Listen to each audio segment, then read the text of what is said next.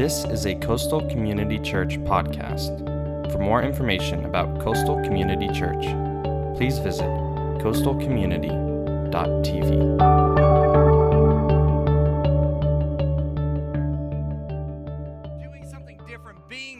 You know, the whole idea behind a revolution is, is that there's a group of people who see some sort of injustice, that see something that is, is not right, and say, you know what, we're going to stand up and we're going to live differently. We're going to do some things differently. And, and at, when we began this church almost uh, four years ago, we're getting ready to have our four year anniversary here coming up in September. And so, man, I'm a I'm excited about that. I'm excited about what God is doing here. But when we started this church, we started it under the, the idea that, man, we're going to live under this value of loving God, loving people, and showing it. We're going to be all about love. And, and right in the middle of revolution, if you look in the middle of that word, is the word love. And we really believe that the revolution that we need to start and we need to be a part of, and that we need to, to push out for everybody to experience is a revolution of love. This loving God, that's a group of people that are just passionate about seeking after God and the presence of God and knowing God as their Lord and their Savior and daily being dependent on Him and then loving people. It's, it's taking all that knowledge and all that information that we've gained in relationship with God and saying, man, how do I apply this in life and how do I, how do I help show this to other people and, and making that evident and making that real. And so, man, I'm really, really stoked about that. And one of the cool things about being a couple years old is that, you know, God has done some incredible things uh, in our church. We've seen uh, hundreds upon hundreds of people give their life to Christ or come back to Christ. And, and I get asked a lot from people that come in and just check us out, that are checking out church, our church as far as to go plant other churches. And they always ask you this is, is like, how do you help people grow? What is the process that you have for discipleship? And, and I always look at them because everybody thinks that there's some like really, really quick process for discipleship. Like you can just automatically grow in. And let me just say this dis- discipleship is not like a really get, get rich quick kind of scheme, or it's not like that. It's not like a, a bag of instant microwave popcorn. You don't just pop it in for three minutes and all of a sudden you've arrived three minutes later and you're totally legit and you're all that and you don't have to grow anymore. You've arrived. That's not how discipleship works. It's a process. And so we've said from day one, it's about us coming and just doing the same things that we've always done. And that's, man, serving other people. It's giving. It's going out there and inviting other people into a relationship with Christ. It's, it's coming here and serving at church. It's being involved in a local church. And if you'll do those things, man, you'll grow in your relationship with God. And, and as I was thinking about what does that look like for for for church, I was thinking about um, when I was growing up. Man, I was a huge workout guy. I loved going to the gym. As you can tell, like I don't really love it as much now. Um, but uh, you know, how many of you guys out there are just like you? Like the gym is like a second home to you. Like like you want to go. It's basically the outside section. It's the center section. Y'all got to work on your gym aspect, okay? Like the outside is like buff, and uh, I don't know what's going on on the inside, but uh, you know. Uh, that's probably a sermon all to itself. But I loved going to the gym. I would go to the gym every day, and, and I'd go somewhere between 7 a.m. And, and, noon. Every day I would go. Uh, I mean, I was hardcore. I was seven days a week, and, and I would go there. And, and my goal in going to the gym is I want to go in, get my workout done, and peace out. Like, I don't want to spend all day there. Like, there's nothing fun about being around a whole bunch of other sweaty people and hanging out. Like that just doesn't sound like I don't want to go hug those people. I don't want to spend I don't want to converse with you. I want to get my workout done and go. And so, man, I would go every day and and and there was always that guy that was there at the gym. Everybody knows if you go to the gym, there's always that guy that's there. The guy that's always there who who you've never actually seen get on a machine and work out, but he's talking to everybody. Every, everybody that's at a gym, they're like, yeah, I can picture him right now. In fact, he's sitting right over there. No, I mean, you know, there's there's always that guy that's just he's just there. He's like walking around and like he's talking game. Man, I was, you know, doing some curls and he's telling somebody that's doing curls about how he did curls. And then he'll be over at the at the, the squat rack and he'll be like, Yeah, you, you know, you're not getting low enough. You need you need to get some burn in that and get down. You know, he's like, you know, you need to and he's like telling other people how to do it. And like I went to this gym for three years. And like I got in really good shape in those three years. I mean, I was I was doing well uh, and all that. And then uh, I looked at him three years later, who was there every day. Didn't matter what hour of the day I went, he was there. He was still a fat tub of goo. Like nothing had changed. Like, he just went to the gym. And I started thinking about that for, for our walk with God. And, and a lot of times, a lot of us are like that guy at the gym. We think that if we just keep showing up at church, something's going to change. You know, like that, that church attendance is going to change us. Like going to the gym and just hanging out is going to change you. And, and, and church attendance is good, but church attendance doesn't transform anybody's life. That isn't necessarily where discipleship happens. And, and I've come to realize that there's a big difference between attending church and following God. There's a lot of people in this world that attend church on a weekly basis, but aren't truly following God with their whole heart, soul, mind, strength, and spirit. I mean, they're not giving God everything. And what happens for a lot of us is, is, is life happens. I mean, that's, that's where most of us are. Most of us, what happens is, is people, you know, they're going through life and life life is difficult. I mean, how many of y'all can relate? Life is difficult. We've all gone through some hard times. We've all gone through some difficulties. I'm sure if we took a mic and passed it around here and we said, just tell your story, man, you could tell us some ridiculous things that have happened in your life, and people would be like, no way. I, I, like I cannot believe you've gone through that. And you and, and and we would just be absolutely amazed. And what happens is, is we come to church and we hear some guy get up and talk, and uh, you know, if it's me, it's a really good message. Somebody else is probably not that good, and uh, you know, just kidding. Um, thanks, Bones. It's like a comedy club in here. I don't know what the deal is. Got hecklers and everything. And so, you know, you hear these messages and you, you look at your life and you're like, man, I've gone through a lot of difficulties. I've gone through a lot of hard times. And you keep hearing about this, this guy who came and lived his life here on earth, lived, lived a perfect life. I mean, if that's even possible, I mean, come on, really? I mean, is that possible? And this guy, he's he's actually the son of God. I mean, that's that's pretty incredible. I mean, that's a pretty cool story. That kind of sounds fairy tale, but I mean, there's a lot of statistical evidence that says that this dude really lived. So, you know, there's a book. It's still the best-selling book on New York Times if they were to actually put it on there. So, I mean, there must be something to this. And and you hear about that and how he wants to take away your sin and how you can how you can not go to hell and go to heaven. You think, man, that's a man, that's a great thing. And so what you do is, is, is you accept Christ as your Savior. And, and if you're a lot like me, you know, I accepted Christ and and I don't know about you, but I had a I had a pretty difficult life growing up. You know, I grew up in a broken home. Um, you know, my parents got divorced at a very very young age, uh, and while I was at that age, you know, by the time I was seven years old, I lived most of my life in bars because my parents owned bars and restaurants and uh, and I'd seen uh, my dad snort coke. I'd seen my parents throwing drug parties. I, I'd been in an alcoholic environment, and you know, and and growing up in bars, you see a lot of things that you should probably never see as a child. And, and I'd seen all this, and that, that was pretty tragic. And then later on in life, I became an alcoholic myself, and, and that was pretty bad. And, and so when I heard about Christ and, and I realized, man, that I can have this thing that would, that would save me, you know, instead of continuing to walk the balance beam of life, knowing that there's going to be hard times and there's going to be difficulties, I said, man, that's awesome. Like, Christ is going to give me this firm foundation. He's going to give me some secure footing because that's what God says He'll do in your life. He'll give you this secure, firm footing. And so I said, man, I'm going to accept Christ. And instead of continuing to walk, instead, what I did is I said, man, I, you know what? Jesus is awesome. Jesus is cool. I'm going to accept Jesus. I'm going to get a little bit more comfortable with Jesus. And, and, and I, I'm, I'm, I'm gonna I'm gonna get it, I'm gonna get to a little bit more secure spot, you know, because this is kind of rocky. In fact, this is a little dangerous right here. I could probably rock over, and so I'm gonna I'm gonna go down and I'm just gonna live a secure life. I'm just gonna hold on here for the rest of my life. I'm just going to grab hold of this, uh, you know, because of the my lifestyle in the past. You know, I'm, I'm gonna I'm gonna just I'm gonna eat at Applebee's for the rest of my life because nothing bad happens at Applebee's, and and I'm gonna I'm gonna send my kids to Christian school because I don't want them to go to go to a school like Monarch where people are there and uh, and and and and and I'm gonna go to church every time the doors open because then I won't have to talk to people that don't know about God that might get me off the wrong path. And I'm only gonna drink apple juice because because everything else is bad.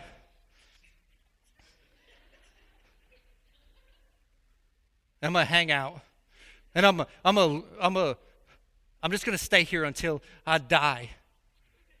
I'm gonna hold on as tight as I can, and and and death's gonna come at some point, and and when that day comes, I'm gonna I'm gonna slowly, slowly get off And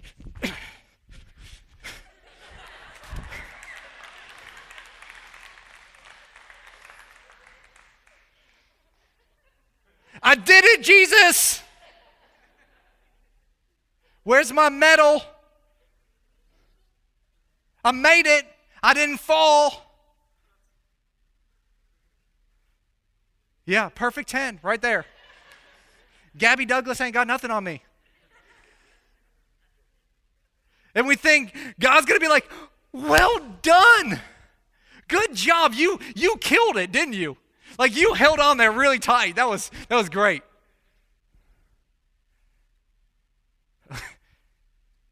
I mean, if you saw anybody at the past Olympics do that, you'd be like, "Get the heck off the balance beam." I mean, come on. Like we got we got people that are really going to do this. But yet so many of us, man, we're just grabbing hold and hanging on here thinking that this is all that there is to life. Is I'm just I've got the hope of salvation and I'm just going to hold on to it and then I'm going to die. And God hasn't called us to live this safe life. But yet so many of us we've given up living life just to grab hold and grab on. Some of us haven't even haven't even grabbed on. We're just trying to figure out what the heck we're even how we even get on the balance beam. And I think a lot of us, we, we grab hold of this balance beam. We, we grab hold of it because of some different reasons. Some, some of us, it's our past experiences. Man, we've messed up pretty bad. Maybe you've had an upbringing like I did. Uh, my parents ended up going to federal prison.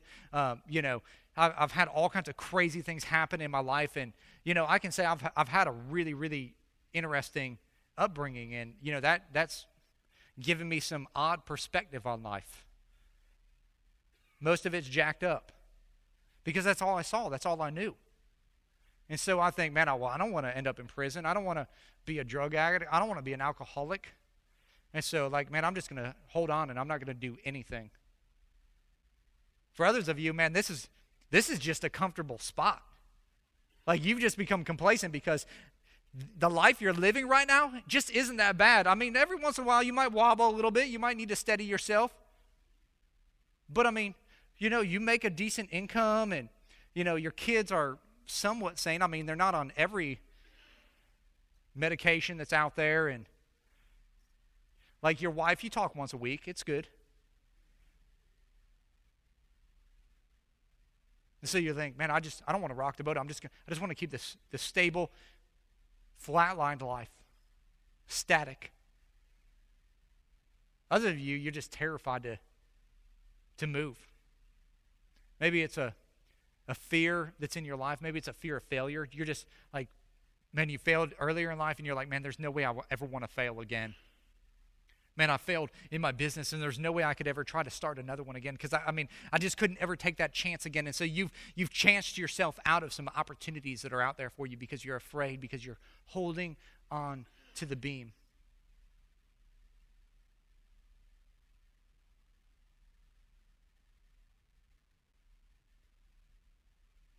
This is what I know that God didn't call you and I to lay down on the beam of life. God called us to live the beam of life. And he doesn't care if we fall down. He doesn't care if we fall off. He doesn't care if we mess up our dismount. He'd rather that we try than we don't do anything at all. Because this is what I know about God. God said that we're, you know, the gates of hell will not prevail against us. But a lot of us, man, we're letting every single thing prevail against us because we're scared and we're afraid and we're complacent and we're worried about the past rather than focusing on the future of what God has for us. And I believe that today, God is calling us to live a different way. And one of the values that we have here is that healthy things grow. One of the values that we have here as a church is that healthy things grow in life. People that are healthy, you know what's happening in their life? They're growing. You know what happens if you're not healthy? You don't grow. And when we become static in life, when we become stable in life, you know what? We're not challenging ourselves to fulfill the thing that God has called us to do, and that is to grow in a relationship with Him. You know, one of the things I discovered when I was working out is that if there was never any struggle in my workout, I was never building any strength. Some of you guys, you, you've, you've been trying to get rid of the struggle of life. You've been trying to get rid of the ups and downs and uh, arounds and, and trying to just eliminate all those things and say, man, I just want safety when there's nothing in this world that has called you to live a safe life. God has called us to live a healthy life, and a healthy life means that you and I, if we're going to really see ourselves become healthy and we're going to really see ourselves grow, we're going to have to do some things different in life. We're going to have to live a life a little bit different because your life doesn't get better by chance, your life gets better by change. And some of you guys need to hear that today because you're you're hoping like oh someday life's going to be different. Like a lot of us have great intentions to have a better life. Anybody out there have a great intention to have a better life? Am I the only one? I mean, I like I intend to have like man, I, it's freaking dominant. I like I was like what you know baller status. I mean all that like in my mind I'm living that like I intend to have that life. But am I willing to put in the change to have that life? Because a lot of us have great intentions, but intentions don't ever lead us anywhere. You know what does? Action does. Change leads us to living a different life. And if you and I want to live the life that God intends for us to live, then we got to understand that growing people change. And this is what I know is that if you're not growing, then you are not following Christ.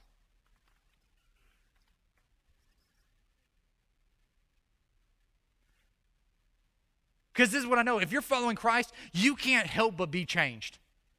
Because if you're following Christ, man, you're spending time with God, you're interacting with Him, you're recognizing that, man, He's changing you. Every action that you have, every thought that you have, every uh, idea that's going through your mind, all of a sudden is being filtered through the eyes of Jesus, filtered through the eyes of God's Word, and all of a sudden everything that you're doing is changing. But if you're not changing, you're probably not growing. And if you're not growing, then you're probably not truly following after Jesus. So you can't be following Jesus and not growing.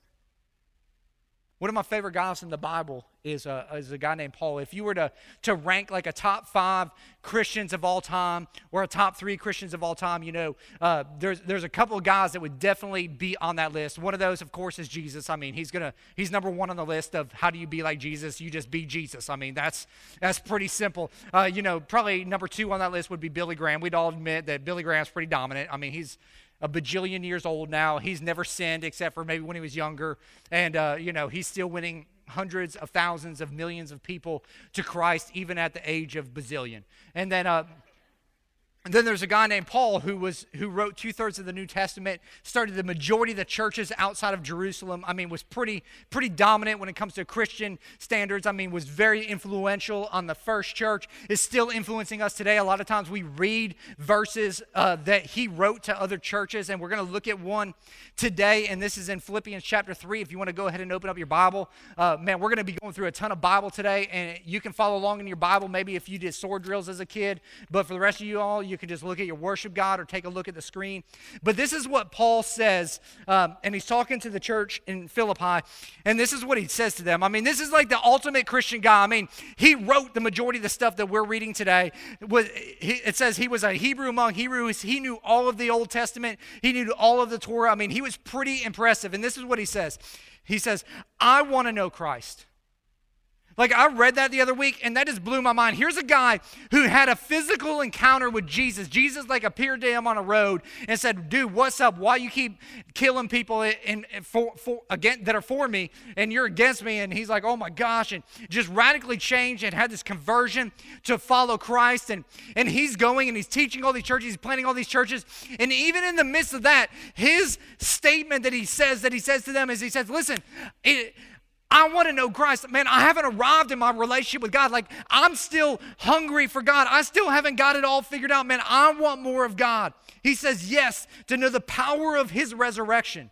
Like, everybody likes the idea of having power. Like, that's a cool statement. And he goes on, and to participate in his sufferings. Not particularly my favorite verse. Like, anybody pray to suffer this morning? Like, not a popular prayer. He says, but man, I want to know the power of his resurrection, but I also want to participate in his sufferings. Let me just tell you something. The degree that you're willing to face discomfort in life is the degree to which you're willing to grow and change. if you're not willing to ever face some discomfort, if you're not ever willing to face some sufferings, if you're not willing to ever be persecuted a little bit in what your belief system is, without any struggle, there is no strength. He says, becoming like him in his death, and so somehow attaining to the resurrection for the dead. Not that I've already obtained all of this or have already arrived at my goal, but I press on to take hold of that for which Christ took hold of me. And what he's saying there is he's saying, listen, listen, I've done all this stuff. Like, if you can name something, like, I've done a lot of awesome things, but none of that stuff matters. It's not like I've already arrived. Just because of what I did yesterday does not mean I've arrived today.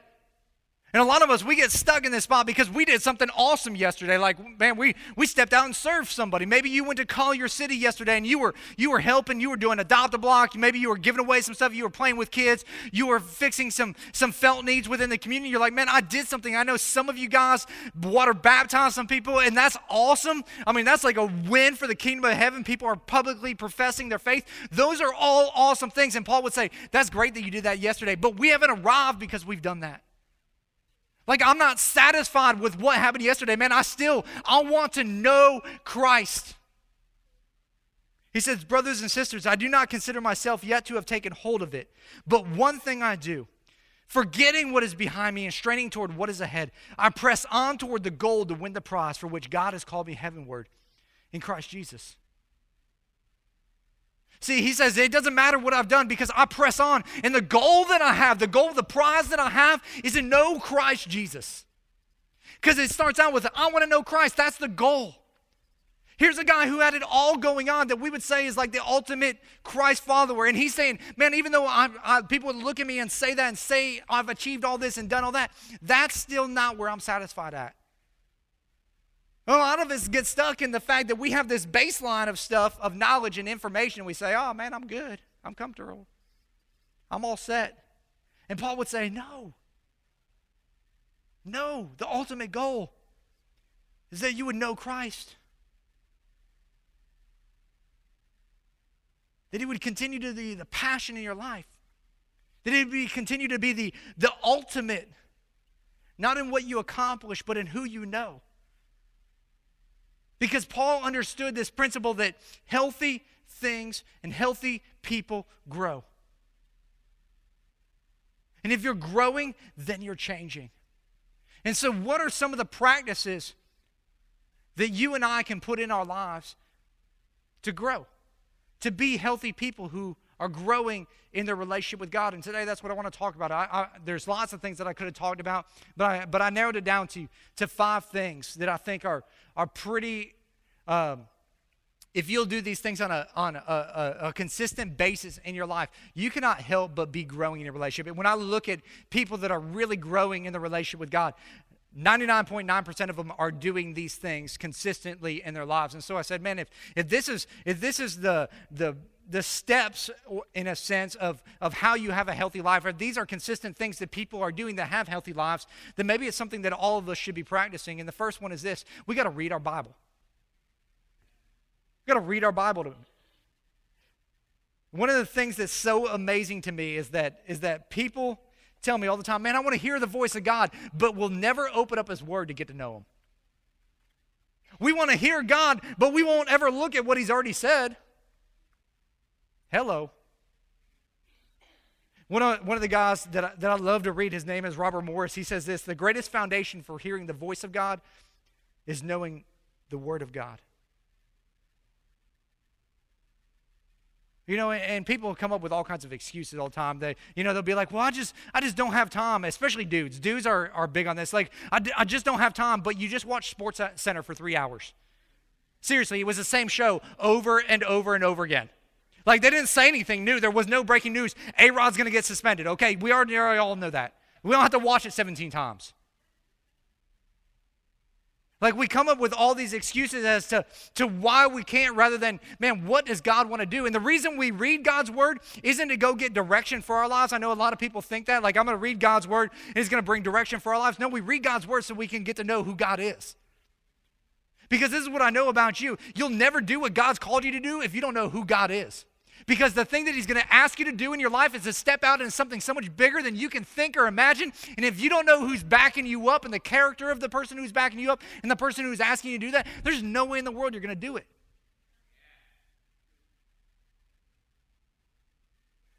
Some of you are going, God, just, just speak to me. How about you just go speak to God? How about you just get in God's word and say, What, God, what have you already said to me? And so we need to, to practice daily reading our Bible. And, and I'm not talking about like just open it up and just just close your eyes and pick a scripture. Judas hung himself. Well, that sucks. Go and do likewise. Oh man, that's a bad. You know, that's not like that never works. God, who should I marry? You know, and you're like, ooh, Michelda. I don't know who she is, you know, but I mean, that's what we think. We think we can just open this up. And what we need is we need to get on a plan. We need to recognize that, man, God wants to reveal himself to us through his word. Psalms 119, 105 says this Your word is a lamp for my feet and a light on my path. It's, it's pretty interesting. People read this verse all the time, and it, it says it's the word is a lamp and a light. Now, when you read that, is it giving us direction right there? No. It's not giving us direction. What it's doing is it's giving us focus on who God is. You know what God is? God is a light and a lamp. That means he brings light into dark places. It isn't telling us to go somewhere, it's telling us that's who God is. He wants to expose things in our lives that aren't supposed to be there so we can get clean, so we can get whole, so we can uh, eventually know who he is and how much he loves us, so we can do what he's called us to do. But we can't do what he's called us to do until we know him. It's one of the reasons why we give you those devotionals uh, all the time. They're probably sitting out at the information table. There's a daily reading plan in there. It's something for you to read every day and look up some scripture and get to know the character of God. Because we got to know who God is if we're going to fully give our whole lives and not just lay down on this, but live for Him. And so we need to read our Bible if we're going to be growing in our relationship with God. Man, I don't know of a person who is consistently growing in the relationship with Christ that doesn't practice daily Bible reading in their life. Second thing is confession and repentance.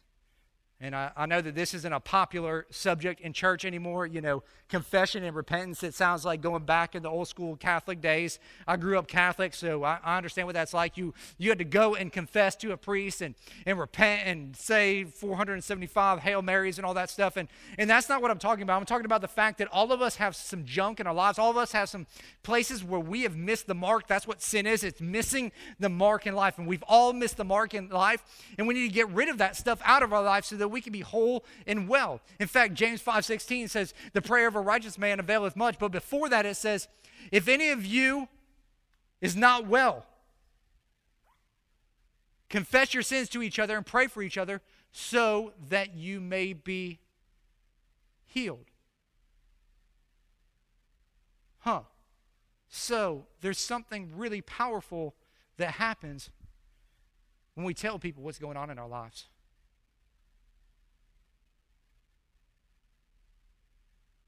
But nobody really likes to talk about where they fail. It's not really an aspect of our society that's, that's highlighted and encouraged. In fact, we're, we're told to hide our insecurities, we're told to hide our shortcomings, we're told to hide all of those things. But it's at our greatest weaknesses where God's greatest strength comes in. And some of us are missing out on God's greatest strength because we've been focusing on and trying to keep those things hidden from other people.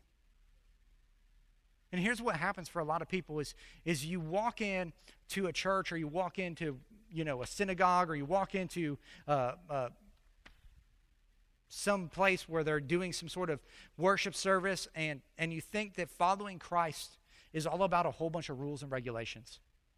You got to do this, you got to do this, you got to do this, you got to do this. You can't do that, you can't do that. It's more you can't do's than you can do's. Uh, if you ever saw the rule book, um, you know, of, of church, um, we don't know where those are at our church. They're not in the seat backs here, so you don't have to worry about that. But um, what happens is we get this idea that it's all about you can't, you can't, you can't, you can't, you can't. Like you're not allowed, you're not allowed, you're not allowed. Like don't drink, don't smoke, don't don't talk to anybody of the opposite sex, you know, don't do anything. And let me just say this, and, and this is my sincere belief God could really give a crap about your actions. I know that's going to mess up some of y'all's theology. What God cares about is why you took those actions. See, Jesus isn't about behaving your, your, your, your behavior being modified in life, because that's what a lot of us think Christianity is. I'm just going to modify, modify my behavior and become good. I got to be good. I got to be good. I got to be good. I got to be good. I got to be good. Jesus could care less whether you're good. He wants to know what's up with your heart. Jesus isn't after your behavior, he is after your heart because what's going on in your heart is causing every act of behavior that you have. And he knows that if, if we can get to the heart of the issue, then the behavior is going to automatically change. And a lot of us are going at it backwards thinking, man, I got to get all this stuff together in my life. Man, I got to get all this stuff figured out and I got to put it all in the right arrangement and then I'll be good enough for God. And God's like, I could care less about that. Let's just come deal with your heart and we'll worry about that stuff later. And today, some of you guys got to recognize that, man, Jesus is here and he's saying, man, I just want your heart. I want your heart. What's going on in your heart? And one of the things you can count on, no matter what, is that Jesus is coming after your heart. Ezekiel 14, 1 through 5 says this Some of the elders of Israel came to me and sat down in front of me. And it would be like the equivalent of, of us coming to church because the, the people would come before the prophet. And the prophet would give a word and. Um, it says, Then the word of the Lord came to me, Son of man, these men have set up idols in their hearts. Jesus is after your heart, not your behavior.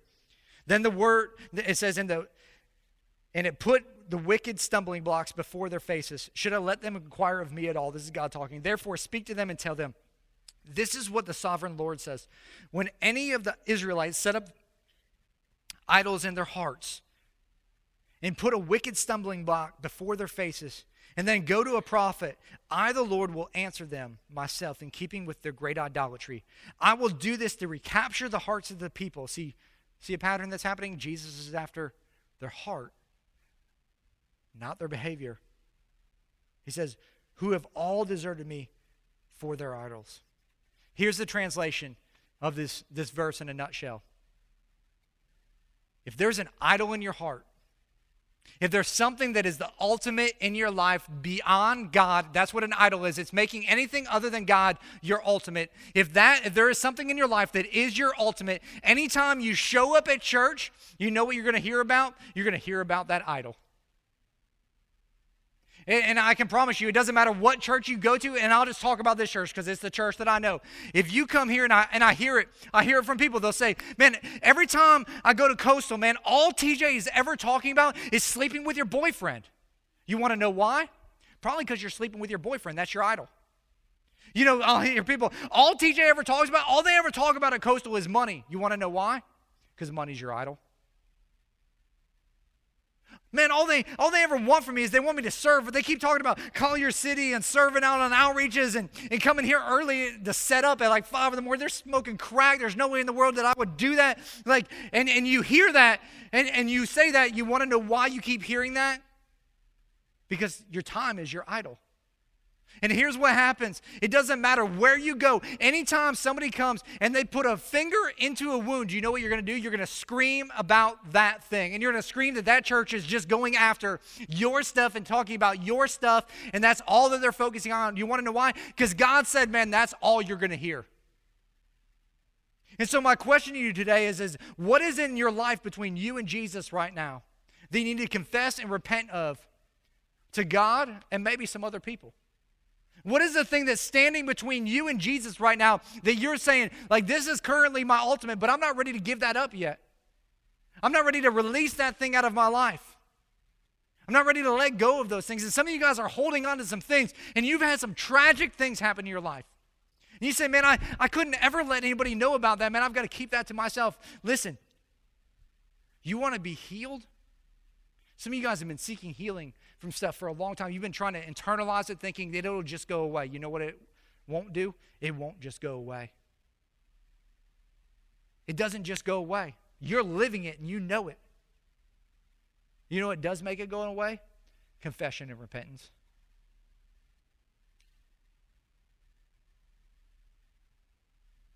Listen, you can't keep following, let me say this to somebody else.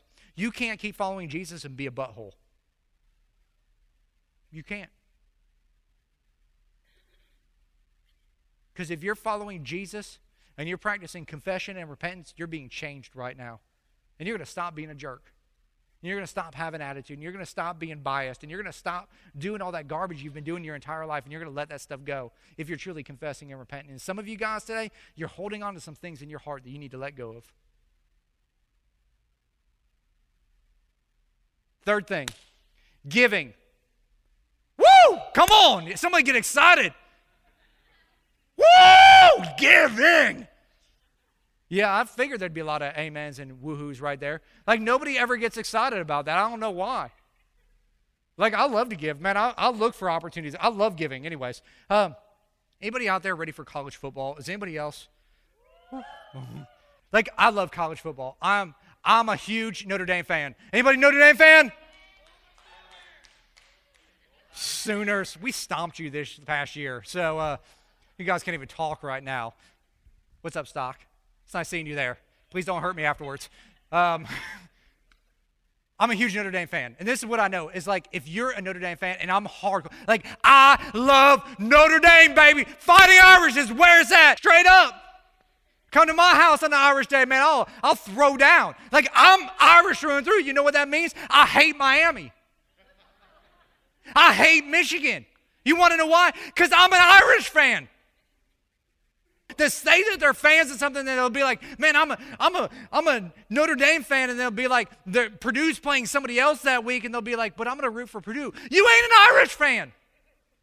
Like you hate everybody that they play if you're a fan of that. Can't stand Florida. Y'all can drown in your swamp.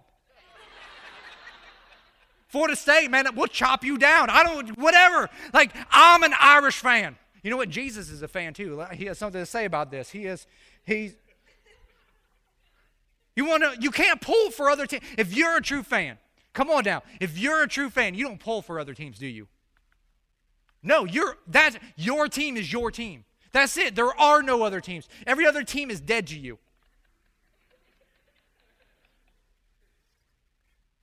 We don't, we have a lot of fair weather fans here, apparently. Miami Heat fans, you, you all know what I'm saying? Anybody Miami Heat fan? Oh yeah, but we we really like San Antonio. No, you hate them.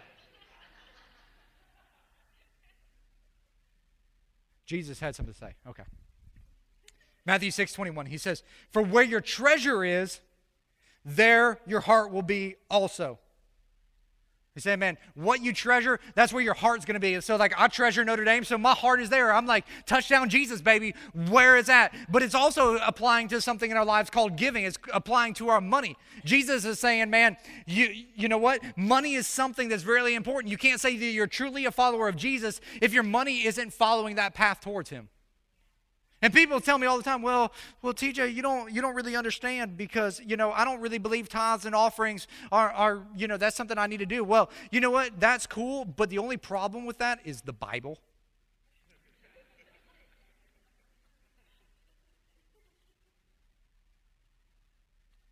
Okay, continuing on. We'll talk about that more in a different week. Verse 24, he says, No one can serve two masters. Either you will hate the one and love the other, or you will be devoted to the one and despise the other. You cannot serve both God and money. You know what that means? That means, you know what? I can't serve, I can't be a Notre Dame fan and like any other team. And Jesus is saying, you know what? You're either on team God or if, if this was me writing this, I would have been like, you're either on team God or you're on team devil. That would make a lot more sense, wouldn't it? Like, rather than money, like, you're God and team devil. But he says, you know what? The devil isn't the number one competitor for your heart. You know what the number one competitor for your heart is? Your money, your stuff. That's going to be the thing that's always going to try to draw you away. This is what I know. If you haven't faithfully learned how to give to God, you haven't faithfully learned how to follow God. Because giving doesn't show what or how much you possess, giving shows what possesses you. Shows what possesses you. Does your stuff own you, or is God first and foremost in your life? And this is this is where God lays it all out, and He says, "Listen, you're the most important thing to me." This is why in John 3:16, for God so loved the world that He gave His one and only Son. God doesn't know us anything and gives us everything. That's what giving does.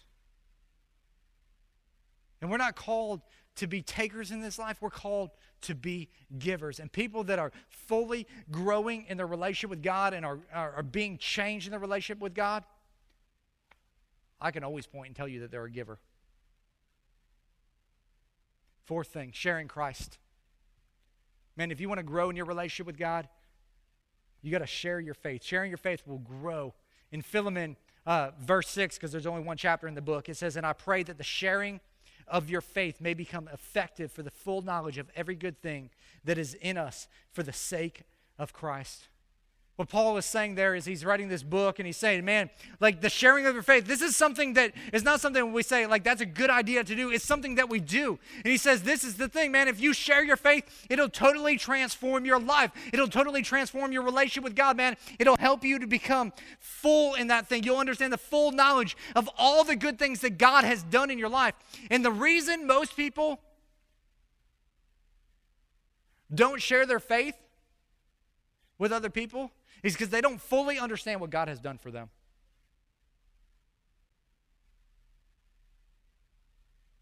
But if we were to look back on our lives and we were to look at our story, because all of us have a story in here.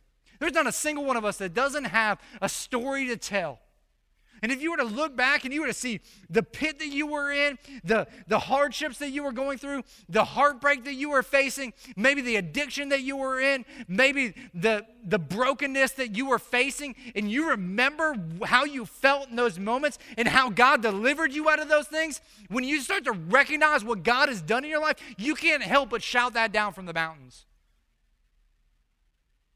You can't help it when you recognize all that God has brought you through and how He's redeemed you and how He's restored you and how He's lifted you up. You can't help but be like, yo, bro, you got to hear about this dude named Jesus.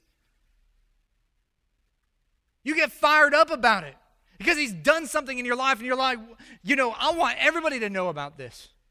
I heard Penn Jillette, who's one of the biggest atheists in the world, he's, uh, he does a big show in Vegas uh, with Penn and Teller. Is they're together and and he said this a guy walked up and gave him a Bible after a show and just said, Man, I just want to tell you about Jesus. And uh, he went afterwards onto his blog. Uh, he does like a video blog on, on the internet, and you can go and look it up. And, and he said this He said, The thing that I hate most about uh, Christians is that they say that they have the hope of the world, but they don't tell anybody. Like, this is one of the most sincerest guys. And the reason why I'm so blown away by him because he came up and he told me a story and he just loved me and he tried to give me hope. And he said this How much do you have to hate somebody not to tell them about the hope of the world? And I hate to use a negative thing, but I, that just blew my mind. Here's a guy who doesn't even believe in Jesus that says, How much do you have to hate somebody not to tell them about the hope that you found? Like if you found a good sale at Marshall's, you tell everybody. Ladies. Oh, girl, I got these shoes over there. They're on sale for $6.99. You got to go. You, like you'll tell everybody about that, but you won't tell about somebody that redeemed your life from the pit. What's up with that? Man, you want to grow in your faith, start to discover what God has done for you so you can tell others your story. Fifth thing, serving. In, uh, in church, um, pastors go through this thing every Monday, for the most part, um, called the Holy Hangover. Um, it's kind of like a normal hangover if you've ever drank, which I have. You know, if you drink a beer or 12, um, you wake up the next day and uh, you're, you're always trying to remember where did it go wrong last night. And, and people that have drank or have, have had a holy hangover um, know exactly what that's like. You're like, oh, man, how did I end up there? Like, at what point did that go bad last night? At what point did I make that decision that made me end up there? Like, I go and relive those things. Well, I do the same thing with messages. Like, I, I have the tendency to be offensive to a lot of people. Um, and, and so I say things that like I get. Last week in the first service, you guys didn't get to hear it because you're in second service. You guys are really smart. We kind of work out some of the kinks in that first service. Like I said a whole bunch of things that, that like they came to me and said, listen, you, you're not allowed to say those. Like those those are mean things. Like you don't don't do that next service. And so like I'm I'm reliving that every Monday, like, oh man, people aren't gonna come back to church. They hate our church. Like I totally made them go and sin and they like I just I just go through that and and usually what happens is I get emails and phone calls and if people don't want to email me they email Shayla like they think that's more effective um, to email her. She just gets mad. Um, and so and so you know in fact I can remember this one time I was I was literally there's a scripture in the Bible um, and for some reason this was really offensive to some people um, that says our, our righteousness, the things that we, the good things that we do in life to God, they're like filthy rags. And I was, the Greek interpretation of that is literally, it's like, it's like a woman who's uh, cycling, uh, not riding a bike. Um,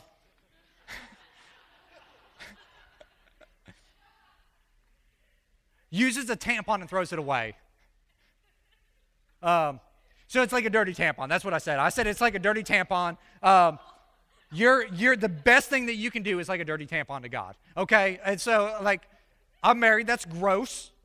Um, well, this person um, they emailed us in, or this family, they emailed us in. They said, "Man, I cannot believe uh, a, pastor would use that kind of language." And I, like for the first time, usually it's like I cussed or something, or, I said "sucks" or "you freaking" or one of those words. Those are the words that I get in trouble for. Like I, there's, we keep a list, and so um, like I just, I just hit a whole bunch of them. So um, and so like those, like we're trying to work on those. Uh, but that one, I was like, that was straight Bible. Like, like, what's up with that? Like, I didn't, like, I didn't make that up. That was Jesus talking. Don't get mad at me. Yell at Jesus. You know, stop going to his church. I, but um.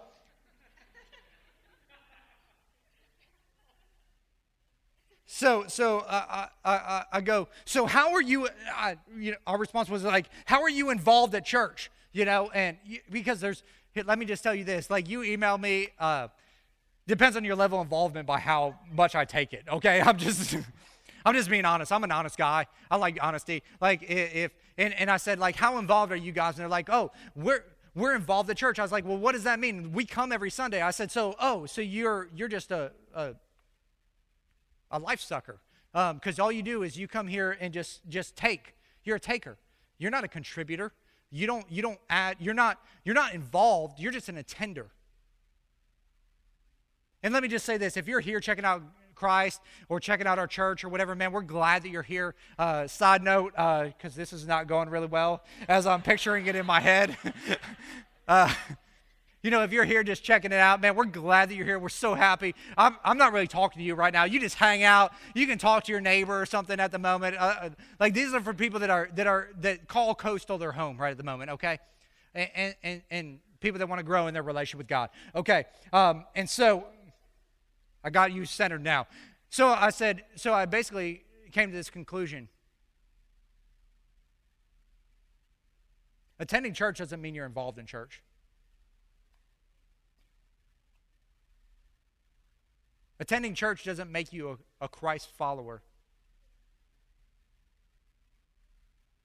No more than going to McDonald's makes you a hamburger.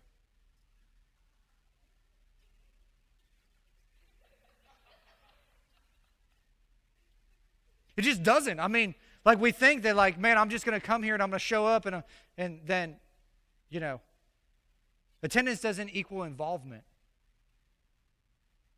Involvement means that we're active in our faith, that we're doing something with all that information that we're gaining in our relationship with God. Luke 22, 19 and 20 says this, and this is Jesus talking, and it says, And he took the bread and gave thanks and broke it and gave it to them, saying, This is my body given for you.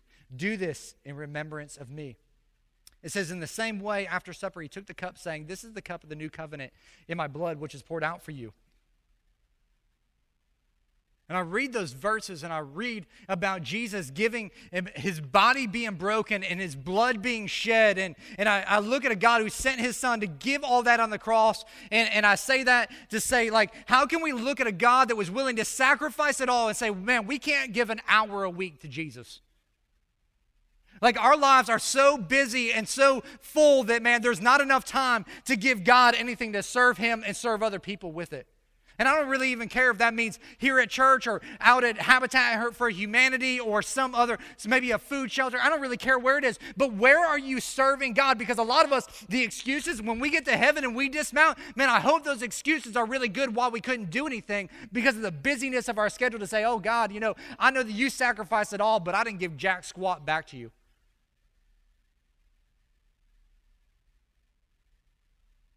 And as your pastor, man, I know something about your life. I know something about your life that you don't even know about your life yet. And that is that you will never fulfill the purpose and the plan that God has for your life if you are not active in serving other people. Because the purpose and plan for your life involves serving other people. God isn't going to make you wealthy so that you can just take nice vacation. He's making you wealthy so you can fund the kingdom of God. He isn't giving you a whole bunch of time so you can cruise the Mediterranean. He's giving you a whole bunch of time so you can go serve and help people in your spare time. Like God isn't giving you all of that stuff so you can just consume it and hoard it. He's giving it to you so you can give it away. Jesus said, I came to this earth not to be served, but to serve others and give his life as a ransom for many. Jesus came to give it all. And if we're going to truly fulfill the purpose and the plan and the potential in our life, then we've got to give it all too. Then we've got to learn how to get outside of ourselves and serve some other people and recognize the potential that is within us. Man, and I'm, I'm a guy who goes out and serves all the time. I have no problem serving anything. I'll clean toilets, I'll do whatever. I love to serve because I know this, man, when I start serving other people, something happens inside of me. It's the weirdest thing how the kingdom of God works and some of the, the intricacies of it because you would think when you when you give, if you were to go and give money, you would feel like you're deprived at the end of that. But when I go and give money, man, I feel like energized, like I just made a difference in somebody's life.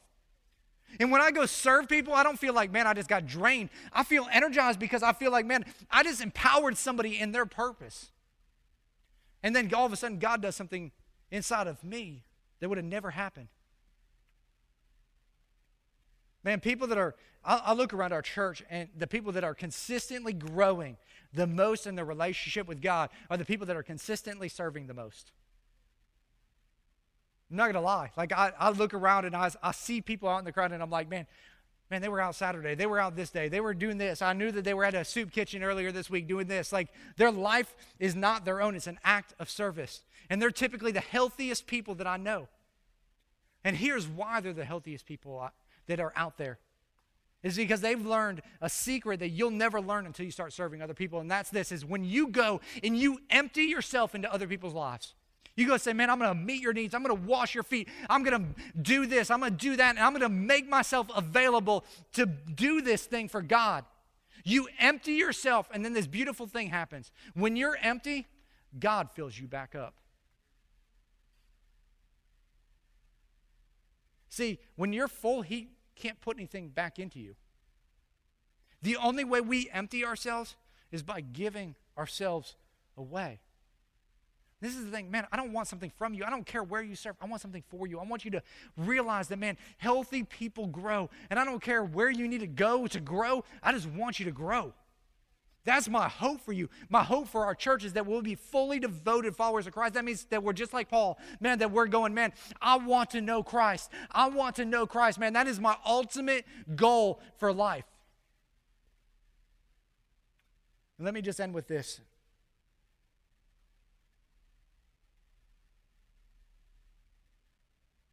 All of us want to get on the balance beam of life. And we want to do the somersaults and the handsprings and the maybe pommel horse it, whatever it may be. This is what I've discovered about God. God does not direct his children, his kids, people that are fully devoted to him. to do the unusual things in life, to do the supernatural things, to do the, the extraordinary things in life until they show faithfulness in the ordinary things.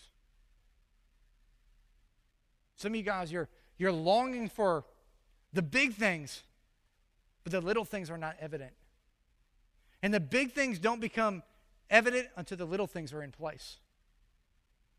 And I believe that God today is, is challenging some of us to step outside of our comfort zones. A lot of us have been laying down on, on, on the balance beam of life. We've just given up. We've just grabbed hold and said, man, we're just going to hold on. Some of us haven't even gotten on the balance beam. We haven't even recognized that there's this life with Christ. And maybe today you need to make a decision that's going to change your life forever. Let's pray. This is a Coastal Community Church podcast. For more information about Coastal Community Church, please visit coastalcommunity.tv.